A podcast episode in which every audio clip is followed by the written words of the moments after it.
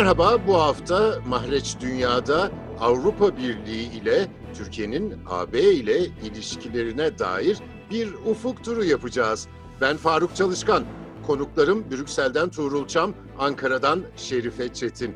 Önce Tuğrul Çam, Avrupa Birliği demokrasinin ve insan haklarının beşiği olmakla övünüyor ama Yunanistan'ın sınırdaki göçmenlere muamelesi insanı dehşete düşürüyor.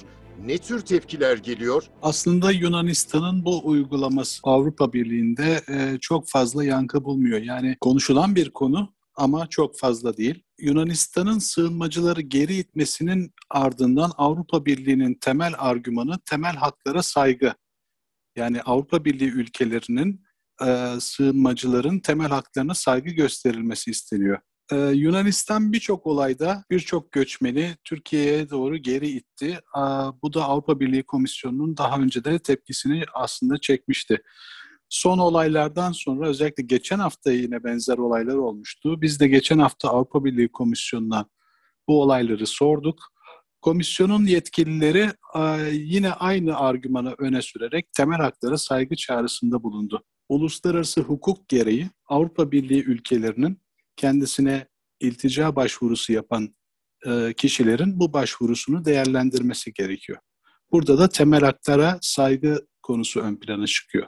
Avrupa Birliği e, Komisyonu üye ülkelerin bu değerlendirmeyi yapmasını istiyor. Bu değerlendirme yapılmadan, ülkeye kabul edilmeden göçmenlerin geri gönderilmesini Avrupa Birliği kanunlarına ve uluslararası hukuka aykırı olduğunu söylüyorlar. Özellikle Yunanistan'a bu konuda bu yönde çağrıları var. Ege Denizi'ndeki geri itmelerde aslında öne çıkan bir kurumda Frontex. Frontex Avrupa Birliği'nin dış sınırlarından sorumlu kurumu. Ee, Frontex daha önce bu geri itmelerde rolü bulunduğu Yunanistan'la birlikte operasyonlarda mültecilerin geri itilmesinde göz yumduğu iddialarıyla gündeme gelmişti.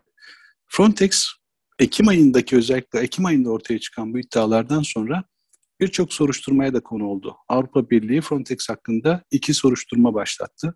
Frontex de kendi iç soruşturmasını yürütüyordu. Şimdi Frontex'in bu iç soruşturması sonuçlandı. Bir rapor hazırlandı. Frontex burada bu geri itmelerde kurumun aslında temel hakları ihlal etmediği sonucuna vardı.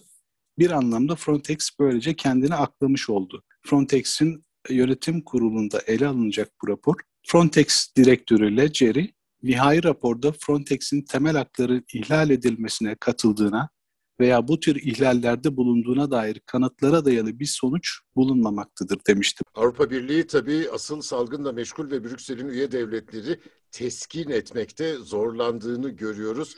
Bir yandan aşı dağıtımı, bir yandan salgına karşı tedbirler. Avrupa Birliği'ni bu aralar en çok meşgul eden konu aşı meselesi. Covid salgını tedbirleri e, can, can sıkıyor Avrupa Birliği ülkelerinde tabii. Bunun bir an evvel e, gevşetilmesi için, tedbirlerden kurtulmak için aşılamaların hızlanması gerekiyor.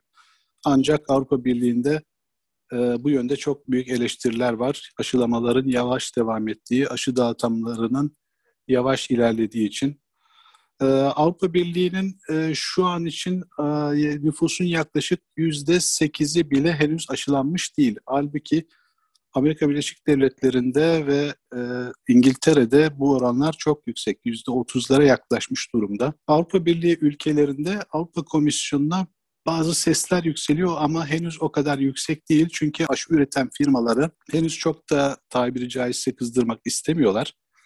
Çünkü sonuçta aşıya ihtiyaçları var.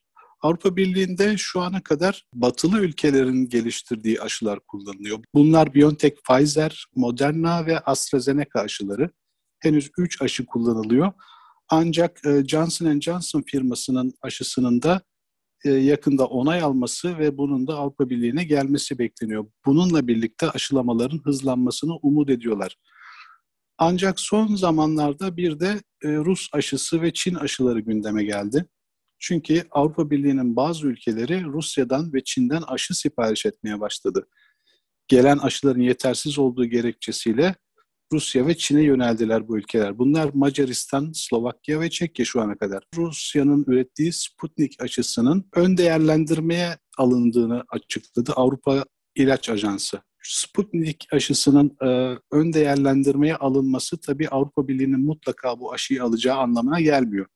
Ancak Rusya daha önce Haziran ayına kadar Avrupa Birliği'ne 100 milyon doz aşı verebileceğini söylemişti. Henüz Avrupa Birliği Komisyonu sözcüleri şu an için bir e, Rusya ile görüşme olmadığını ancak bunun olmayacağı anlamına gelme, gelmediğini söylüyorlar. Tabii ülkeler kendileri yine ikili anlaşmalarla bu tür aşıları temin ederler. Avrupa Birliği ülkelerinin aşılamaları hızlandırmak için başka yollara başvurması mümkün görünüyor. Avrupa'daki tabloyu genel hatlarıyla Tuğrul Çam Brüksel'den özetledi. Şimdi Ankara'dan Şerife Çetin'e dönüyorum. Türkiye bu hafta bir insan hakları eylem planı açıkladı. Türkiye'nin Avrupa Birliği perspektifi açısından bu planın ne tür bir etkisi olabilir? Bu konuya nasıl bakmak gerekiyor? Evet, e, bunu Avrupa Birliği açısından değerlendirirken öncelikle belki şunu hatırlamamız gerekiyor. Avrupa Birliği'nin Türkiye'ye yönelik mesajlarında sıklıkla tekrarladığı e, iki husus var. Birincisi hukukun üstünlüğünün sağlanması ve yargı bağımsızlığının e, sağlanması. Bu nedenle insan hakları eylem planının e, Türkiye-AB ilişkilerinde yeni bir canlandırmaya gideceğini varsaymak mümkün. İnsan hakları eylem planının vatandaşların hak ve özgürlük alanlarını genişletmeyi ve insan hakları konusunda bugüne kadar uygulamada yer alan aksaklıkları gidermeyi hedeflediği belirtildi. Ee, ve bununla bağlantılı olarak yargı bağımsızlığı, yargının tarafsızlığı ve hukukun üstünlüğünün de daha güçlü bir şekilde tesis edilmesinin amaçlandığı e, kaydedildi. Aynı zamanda e, bu plan hazırlanırken e, Avrupa Konseyi, Avrupa Birliği, Birleşmiş Milletler, Avrupa İnsan Hakları Mahkemesi gibi e, uluslararası kuruluşların da referanslarının dikkate alındığı ve karşılıklı danışmalarda bulunarak e, hazırlandığı ifade edildi. Bu nedenle e, insan hakları eylem planının Türkiye-AB ilişkilerine bir katkı sağlaması bekleniyor. Özellikle vize serbestisi biliyorsunuz e, 18 Mart mutabakatının ardından Türkiye'nin e, vize serbestisi konusunda e, beklentileri bulunuyor ve kriterlerin çoğunu yerine getirdiğini, e, sadece birkaç kriter kaldığını e, ısrarla söylüyor Türkiye. Tabii vize serbestisi konusunda temel sorunlardan biri Türkiye'nin terörle mücadele tanımının AB'nin terör tanımıyla uyuşmaması. Halihazırda insan hakları eylem planında bu tanımlamanın nasıl yer alacağını bilmiyoruz.